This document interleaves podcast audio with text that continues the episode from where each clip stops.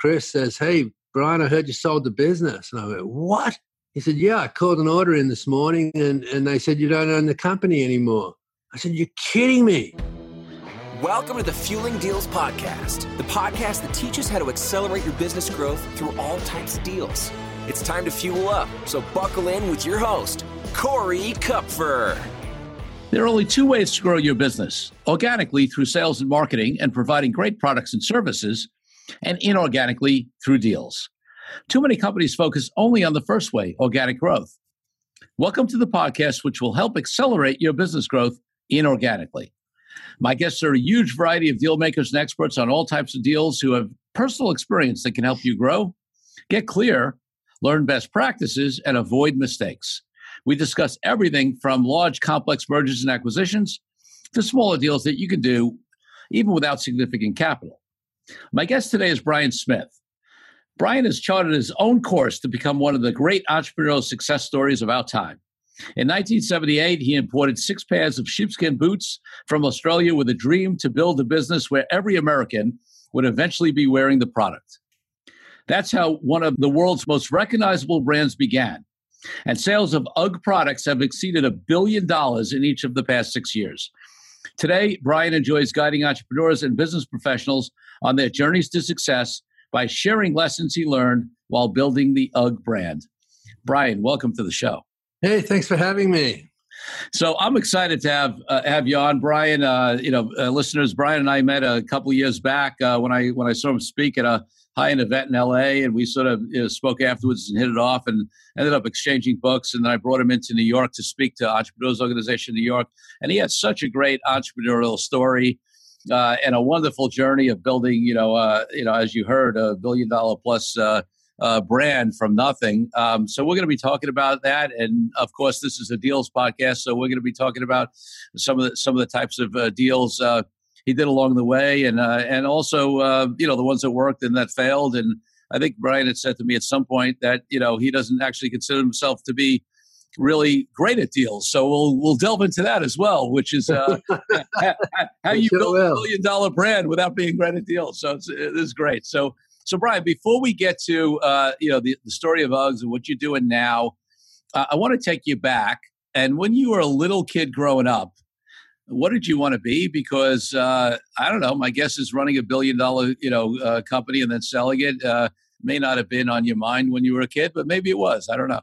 You tell me. No, I was not not very entrepreneurial when I started out. I, I also wasn't very career oriented. Um, and when I left high school, my uh, dad finally put the pressure on me to get a, a good, steady job. So I joined an accounting firm and, and began studying to become a chartered accountant, which is equivalent to a C P A here in America.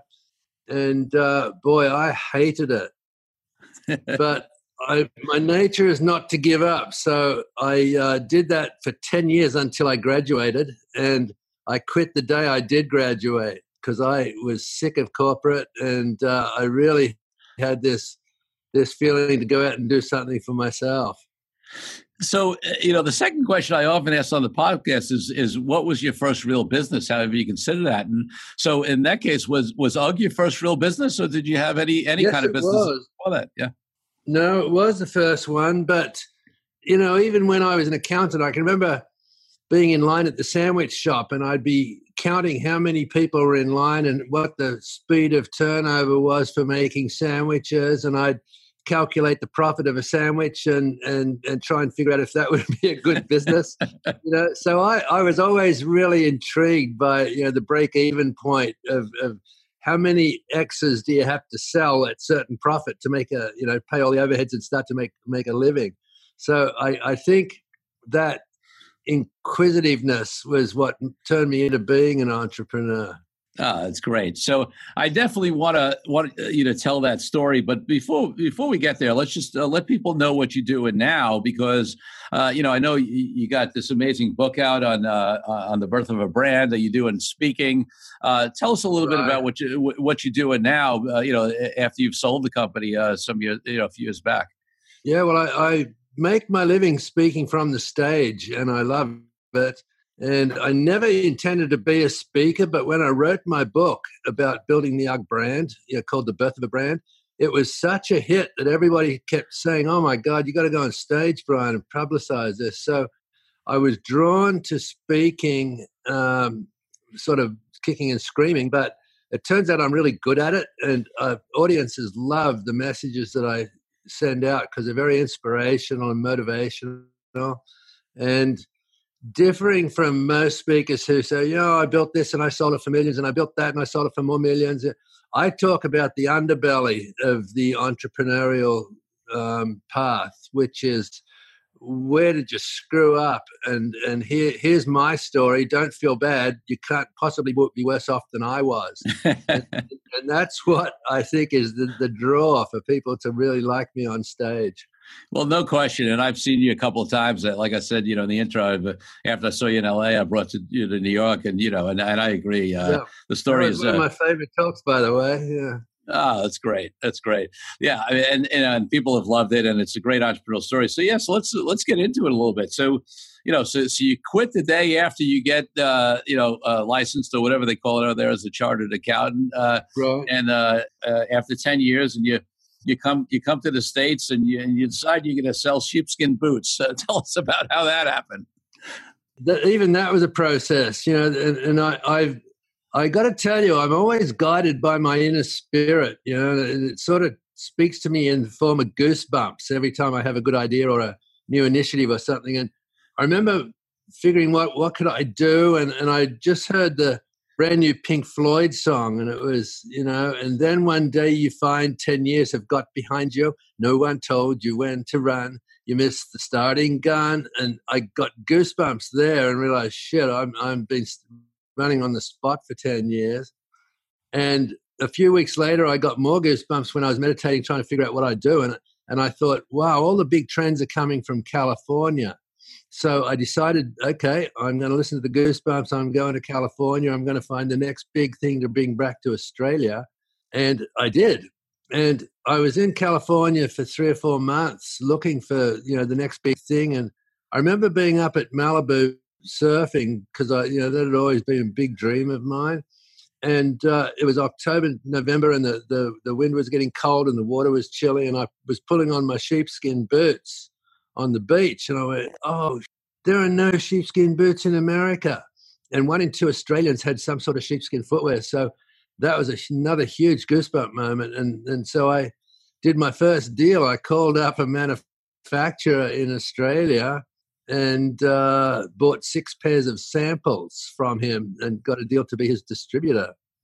And that was really the birth of, of UGG.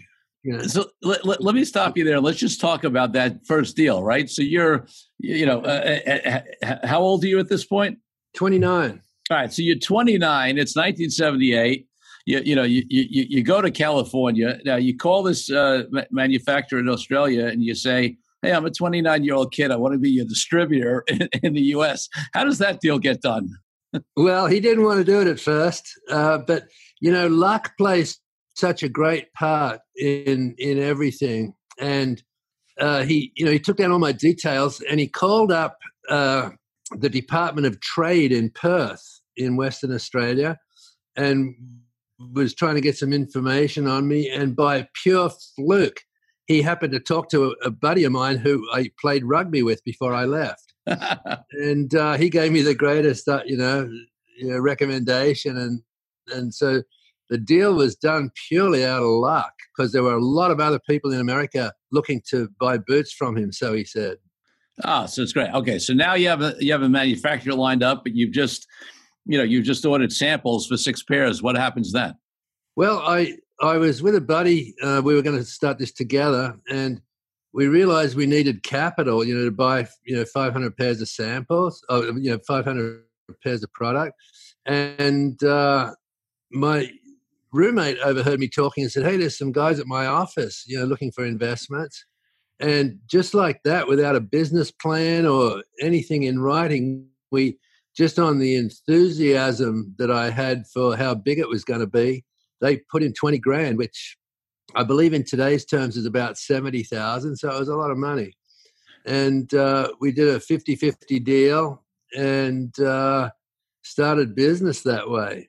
Oh, I love it. So what's become, you know, a, a billion dollar plus in revenue company started on a, uh, you know, a, a, a, a getting a manufacturer through uh, luck, a luck of him uh, speaking to somebody you knew who knew you, and then, and then you know, a buddy of yours and a, and a roommate and twenty and twenty thousand dollars. So, right. uh, so, so they put in twenty thousand. They get fifty percent of the company.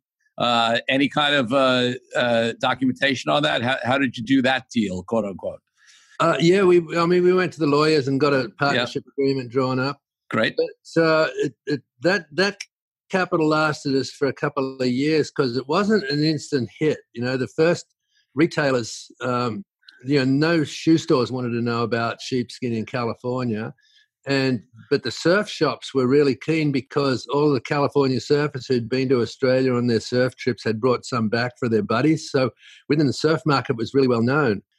So that that's why Doug and I, did, you know, my buddies decided to, you know, raise the money and bring in five hundred pairs. And so we went back to the surf shops who, you know, told us it was going to be so fantastic to sell them all. And they go, oh man, well, you know, congratulations, but we couldn't sell them in our store. We only sell surfboards and trunks and, you know, sandals, you know, good luck with the shoe stores, man. So our first year sales was twenty-eight pairs, if you can believe that.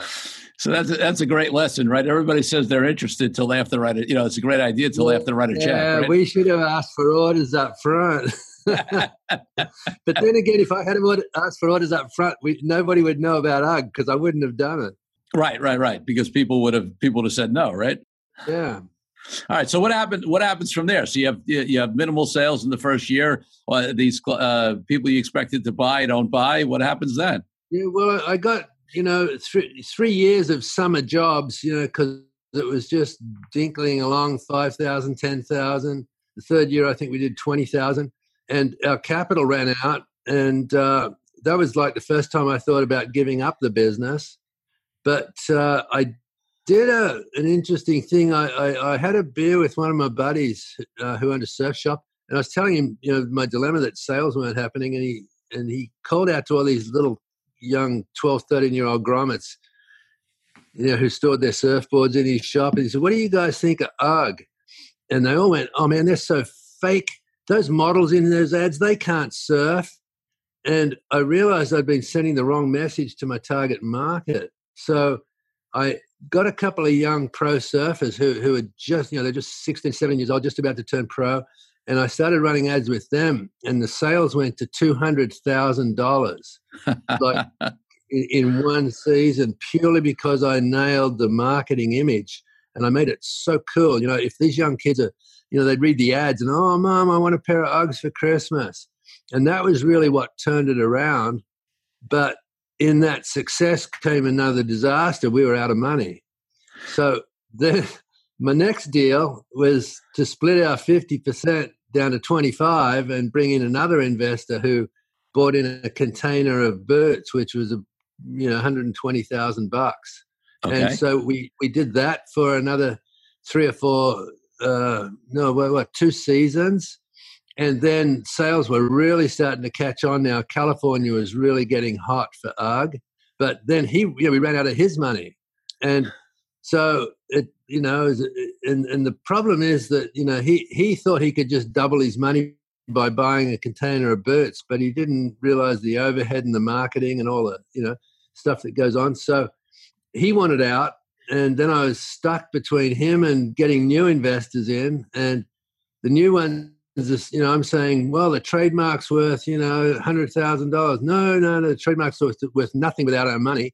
And so we we ended up, you know, I, I, I did a deal to buy my partner out, both partners out, and uh, where I was on the hook for paying them royalties. And then I joined with a third group out of Anaheim, and th- there were three guys who were going to bankroll it for the next, you know, phase, which was going to be a couple of hundred thousand dollars.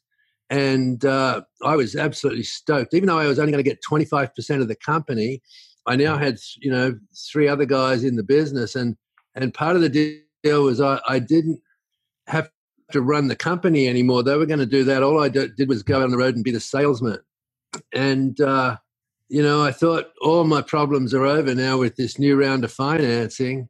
And it lasted about three days. You know, I, I, I fixed up the warehouse, moved all the inventory into the new building, and then I went down to Huntington Beach to my first uh, sales call as a, as a you know one hundred percent salesman. And I walked in the door, and I think his name was Chris. Says, "Hey, Brian, I heard you sold the business." And I went, "What?" He said, "Yeah, I called an order in this morning, and and they said you don't own the company anymore." I said, "You're kidding me!"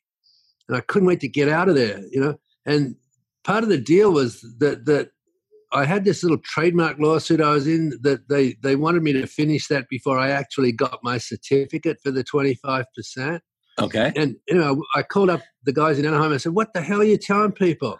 They said, "Well, what do you mean?" I said, "You tell them I don't own the company." And they go, "Well, you don't. You know, you you you haven't finished the trademark lawsuit." And oh man, I just went into this huge depression. And for two or three days, I, I moped about, you know, having lost the business. And, you know, there was a, not, it was a great time to give up again, you know, after all these troubles I'd had. And uh, I uh, ended up after about the third or fourth day, I remember I was turning off the television one night, you know, lying on the floor on my back, and I rolled over on my hands and knees and started crawling to the bedroom. And my wife, who was a really quiet person, just said, "You get up now and walk to bed like a man." It scared the shit out of me. And and I, I, I stood up, and I, and I it was like coming out of a fog. And I thought, oh, my God, there's so much more to life than this crappy little sheepskin company. And that is, again, it, I, I attribute that to my spirit inside again, uh, giving me clarity. And I slept like a baby that night. And the next day I... I had a choice, you know, what am I going to do? And I was meditating again, you know, would I be a business broker or a real estate agent or accountant? Never, you know. And I thought, you know, I really have come to love sales. So what can I sell? And these goosebumps hit me, and I thought, shit, I love Ugg boots, you know. So I, I ate humble pie, and I went back up to the guys at Anaheim and said, look, I may never own the company, but I really want to get a pair of Ugg boots on every single person's feet. And so I went back on the road, and they agreed not to tell people I'd sold the company. And uh, about a month later, I got back to the warehouse, and, and Neil, the owner, one of the owners, he handed me a check for five thousand bucks and says, that's your commissions. And that was the first money I'd ever pulled out of the business. And the next month I got a check for ten grand, and the next month another check for ten thousand. And I realized, you know, you know, I, I've, I've come to sort of love all these little philosophical sayings that I've learned over the years. And, and the, in this instance, it was like your most disappointing disappointments become your greatest blessings. Because here I was, lost the company, but I'm making more money than ever. And I'm on the road with all my surf shop buddies, and I'm having a ball playing golf in the summer and surfing and, and making all this money. And uh, that became my story for the next couple of years. It was, it was amazing. So, so it's interesting. I want to like I want to break down a couple of things for our listeners on the deal side, and you know what happens with the companies, and also uh, you know there was something I remember you said when uh, uh, when I heard when I heard you speak. So, you know, so so this is a, an issue that a lot of companies go through, right? Raising capital, having the capital run out. Mm-hmm. How do you find other investors? Uh, you know, will the original people put in more money? You know, no. How do, if, so, if so, how do you take them out? Yeah. Uh, you know, taking out partners, you talked about. I mean, you know, that's a deal, right? How did you, you know, the, deciding to buy out your partners, and then, um, you know, so these are experiences that a lot of companies have, and, and in fact, this is often, you know, it's not unusual for a founder to lose control, of, you know, of a company, and you actually, you know, you actually got to the point where uh, there was a point where you had zero equity left, and and I, I don't think you specifically said it on this call, but I remember, do I remember correctly from one of your talks that, you know, when you said you went back to them, you had actually quit, right? Uh, before your wife, uh, yeah. You had that incident with your wife. You had told them, you'd originally said, I'm out of here. Uh, wasn't that, isn't that true? Pretty much, yeah. Yeah. You know, did, it was, I, I just went silent for three or four days. Got it. You know, I, I didn't quit, yeah. But I didn't also, you know, come back to work either. So. I got it. Got it. Got it. You just, you just disappeared for a little while. Yeah. So, so I love that. Yes. Yeah. So I love, you know, so you got through it, and I love, I love the, you know, the conversation of how you get these goosebumps and how the truth comes from inside. But I also love the fact that, you know, it's great when we have people who support us and sometimes call us forth uh, in moments when we, uh, you know, when, when, when we may not be there ourselves yet. Yeah, yeah. No, it's very valuable. That's and great. The irony is that, uh, you know, here I was for the next three years out on the road, and, and now I'm developing a sales force across the country. You know, I've got about thirty sales reps, and business is doing really well. We've branched out of surfing, and now we're into snowboarding and skiing. And uh, I was trying to figure out, what are kids back in New York and Chicago and, you know, Michigan do? And, and I realized that they all play hockey in the winter. So I got into the hockey uh, retail market, and, and, and that was fantastic because, you know, all the moms who have to sit in the malls were, were buying UGG boots for their kids. And then the moms are buying them from this for themselves. And it really became a vibrant business. And I made, you know, eighty thousand the next year, and one hundred twenty the next year, and one hundred fifty the next year. And, you know, back then that was a shitload of money. Yeah. And I was loving, loving my life as a non-owner. And over those three years, I, I put up nearly two million frequent flyer miles just traveling with all the sales reps. So I was getting to know every buyer all across the country.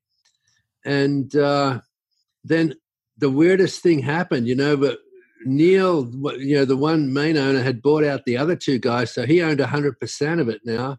And he said, hey, Brian, you know, come on in next week. We're going to get the lawyers in, and we're going to issue you twenty-five percent of stock. And, oh, man, I was in heaven because, you know, I'd finished the trademark lawsuit and everything. And uh, we bought, you know, company cars for each other, and we got life insurance policies on each other. And I was all set to come in next week, and, and my wife called me on the car phone uh, over the weekend, and she goes, oh, Brian, Neil's just died. Wow. And my life crashed again, because here I was on the verge of getting my company back, and now I didn't own it any. I still didn't have any of it. And now his widow, who never set foot inside the warehouse, owned one hundred percent of it. And so I had another come to Jesus meeting, you know, and I, I, uh, figured, you know, my livelihood's sort of tied up here. So I went up and I talked to her the next day and said, look, I'll, gar- I'll you know, offer my my life for the next six to nine months to try and save the business. And uh, that began the longest, you know, six or eight months of my life, because I had to try and raise money. And uh, the weirdest thing is that the, that the banks, even though we were now eight or nine, nearly ten years in business, the banks are all saying, oh, it's a fad, it won't be around next year. And and I go, but wait a minute, everybody loves these. Oh, but it, you've been lucky, it's, it's a fad. And so it was really, really difficult to raise money conventionally. And, uh, you know, the investment bankers that I approached, they, they saw zero income for nine months and then this huge spike for October, November, December. And that scared the heck out of them, so they weren't interested. Right. So it... it went through all the way through October, you know, no, no, it was like April, May, June.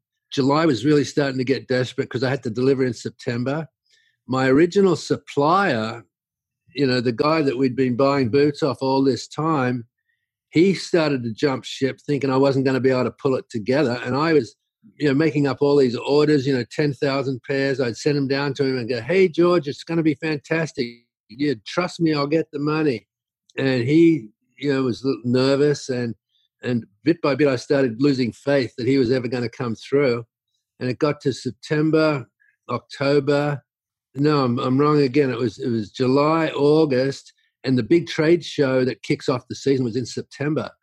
And uh, the, I, as a large dis, last ditch effort, I, I thought, who could benefit from me being alive? And I I figured out that tanneries in in Australia should be really hot on this, and I found one who was really, really interested.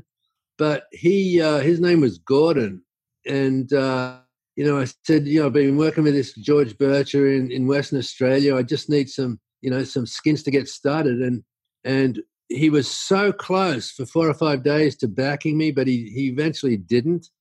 And uh, so I left Australia without any deal to you know for production. And then it was September. I had to go to the trade show, and I talked to my wife. I said, you know, if we do this we, and we make sales, we, we're not going to be able to ship anything. And we had about two and a half million bucks worth of orders on the books. And uh, I had no idea where we were going to get production from. So I ended up um, going up to the trade show and setting up and putting all last year's product out. And in the meantime, my sales rep had told me about another group that was selling sheepskin boots in California, and that they were a windsurfing company. And I thought, yeah, well, they, they can't be much competition. And so anyway, I set the booth up at the trade show, and I, I figured I'm going to go find that windsurfing company and figure out where they're at and what they're selling.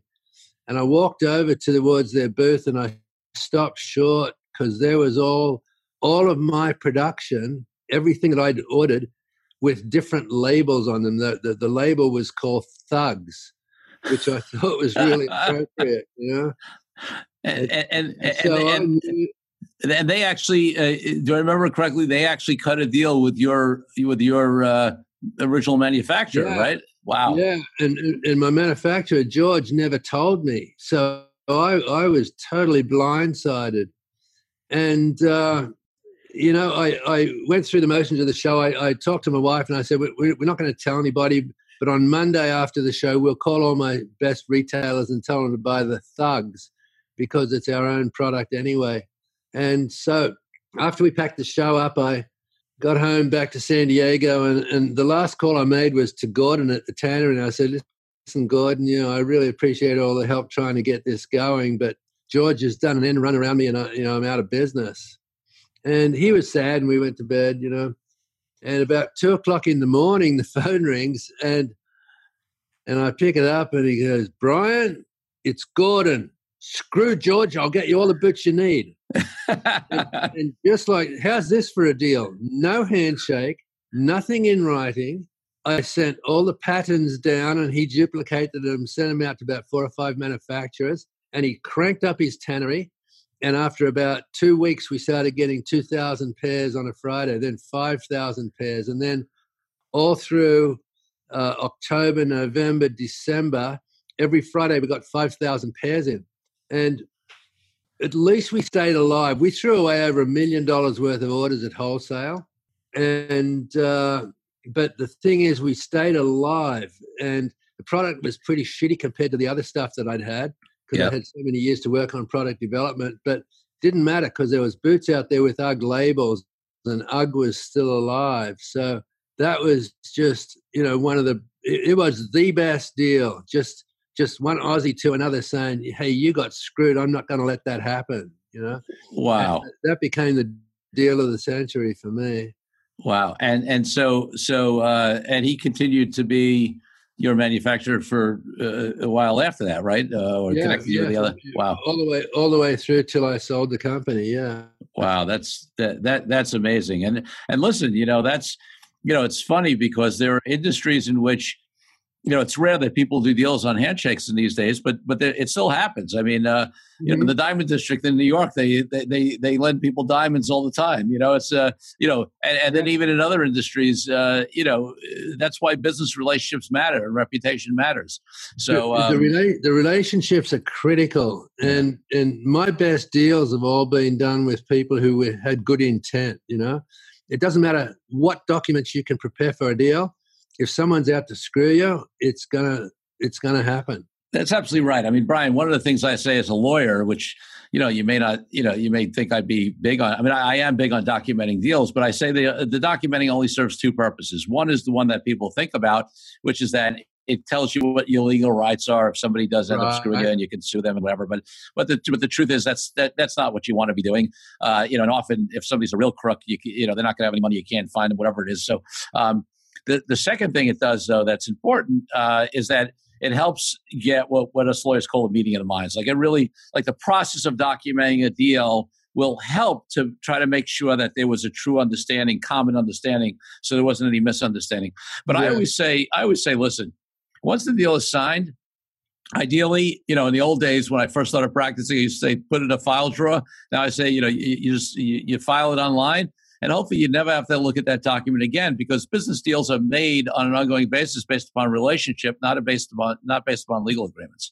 Absolutely, yeah. And and having that commonality of, of destiny, you know, is is the critical thing. You both have to figure out what the goals are. And I wrote in my book at the very end, you know, because that, that was, you know, ten, fifteen years after I sold the company.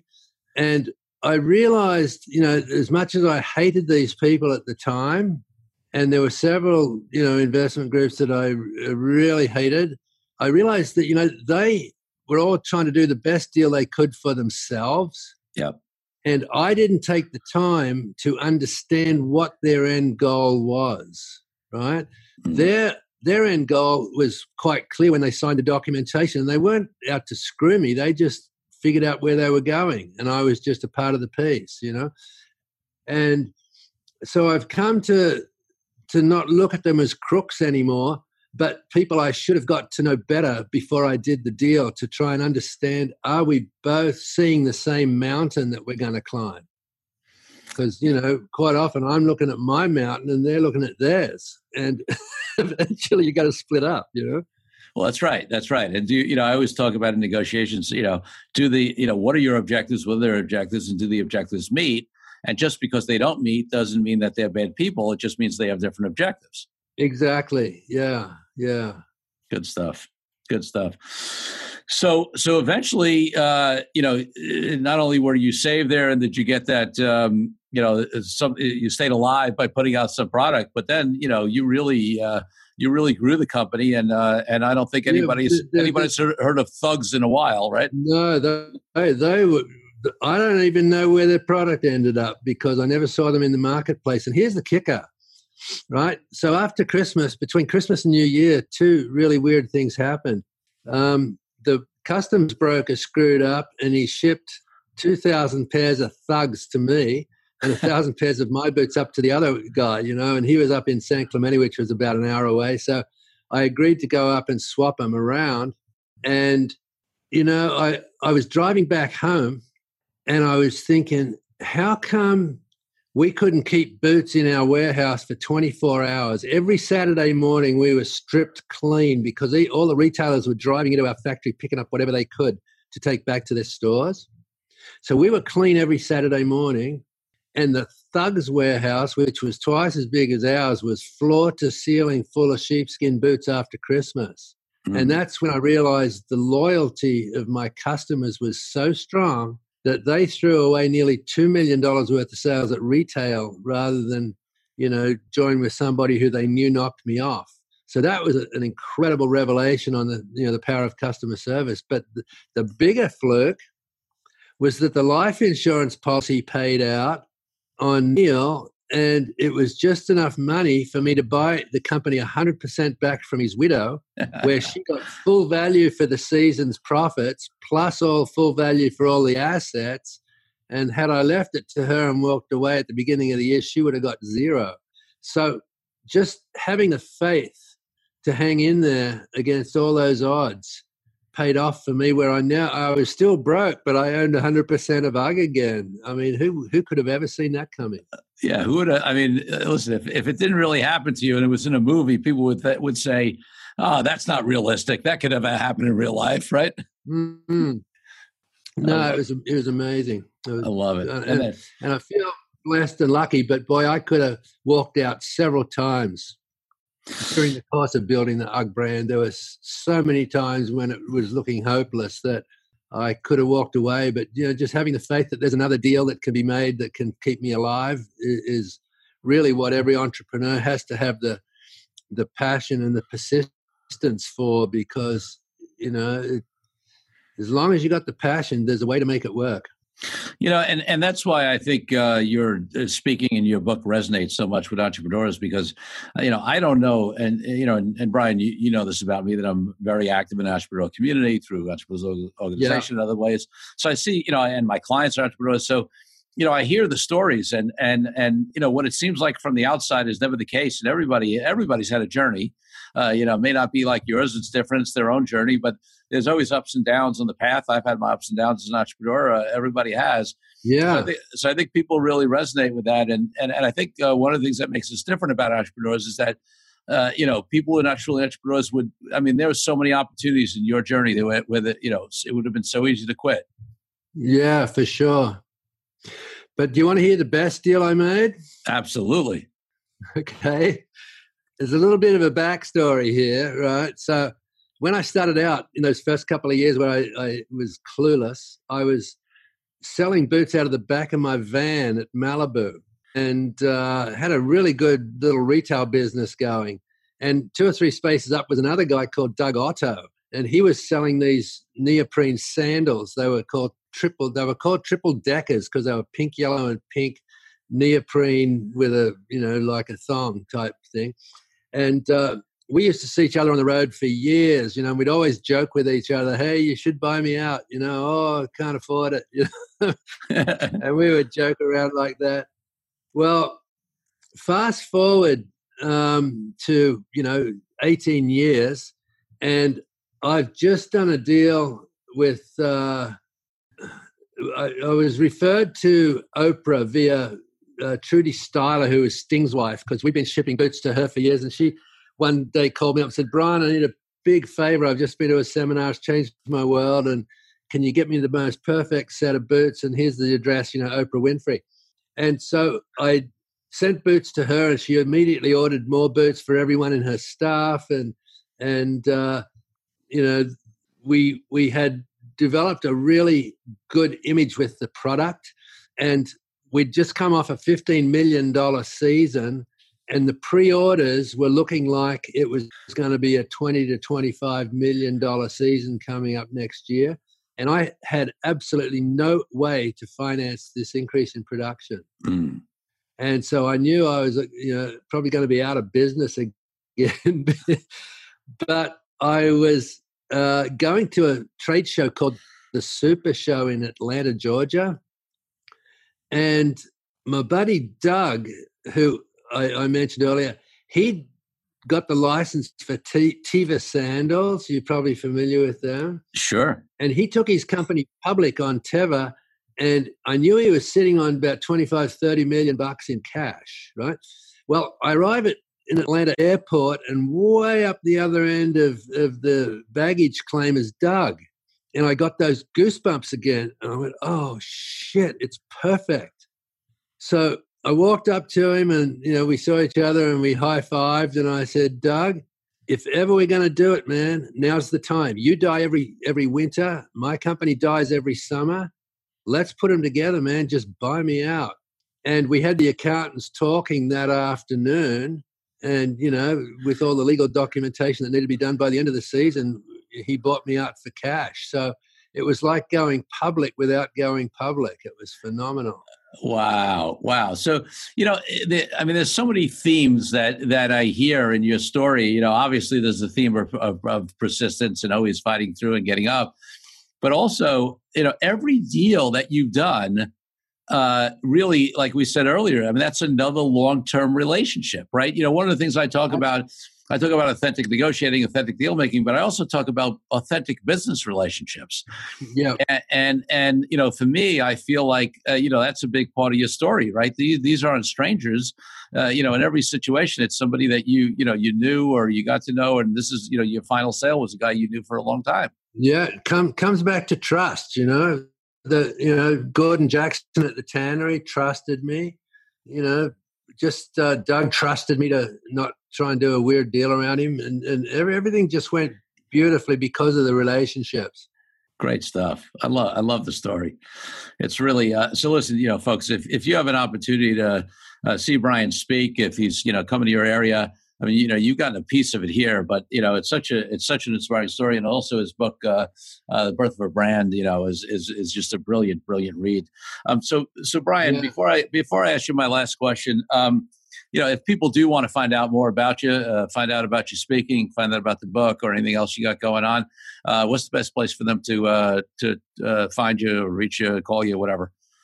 Well, thanks. Yeah, the book is called The Birth of a Brand, and I just recently uh, did the audio version because so many people today want to listen to the book rather than read it. Sure. And it was going to be my chance to revise and update it, you know, when I did the audio, and I read it through to do the edits. And, and in the end, I changed zero words. It was, mm. I mean, the book is so damn good as a, as a roadmap for entrepreneurs, and not just starting out, but it does include that. But also when you start to get into the five, ten, fifteen million dollar range, there's a whole set of different problems come up, which I help readers through. So that's called The Birth of a Brand on Amazon.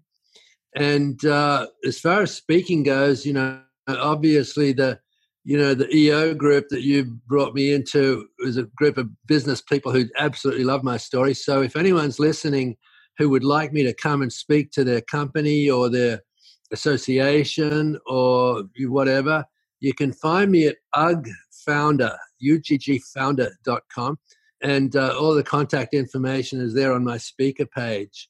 And I would love to hear from you if you think I could show up and and give you a really entertaining story for an hour or so. Oh, that's great. So my, my last question, it's interesting that I, I asked the same last question of every guest on the podcast, and I feel like uh, you know, we've talked a lot about it in your case, but I'd love to I'd love to ask it anyway. So, you know, a, uh, as you know, uh, uh, one of my highest values is authenticity, and it's the reason my book is called Authentic Negotiating. Right. Uh, and uh, and we, um, you know, and, and for me, authenticity is something. By, by the way, your your your book is one of the best books that I've ever read on negotiating. So um, I've given it out to a bunch of people. It's a phenomenal book. Oh, Brian, I, pr- I appreciate you saying that. Uh, I really do. Uh, that's so nice of you. Um, you know, and so for me, the conversation of authenticity is uh, is not about, you know, morals or ethics or some outside force. It's, it is that internal self-awareness. All right. And making your, you know, business, you know, you, you talk about the goosebumps you got, right? And for me, that's a signal of what's authentic and, yeah. you know, and what's guiding. So that's why I feel like you talked about it a lot, but, but I'd love to hear any last thoughts you have on, you know, the importance of authenticity and how it's, uh, you know, how it's guided your life, and, and maybe how, you know, how do you tap into that authenticity? What, do you have any practices or ways, uh, you know, that you stay aligned? Sure. I, I've been a big believer in this spirit inside me, you know, and I believe it's in every single one of us. You know, that I don't know if any, you know, any of your listeners are Bible people, but, you know, over and over again, Jesus said that, you know, the kingdom of God is within you. And I, what I think he meant by that, he was being very literal. There is a spark of this pure God in every one of us. And that is an infallible truth meter. And uh, every time I get really perplexed or down or whatever, I meditate and I go within and I and I just ask for the truth of a, a situation. You know, what, what the hell should I do here? And it's uncanny how after a while, it doesn't happen instantly, but after a while, you just get this feeling that this is the way I should go. And I've followed that. And, and I'll tell you what, there's times when I haven't followed, I've had the feeling and I go, no, that's not right. It just can't be. And I've gone against it. And every time I've gone against it, I've paid the price.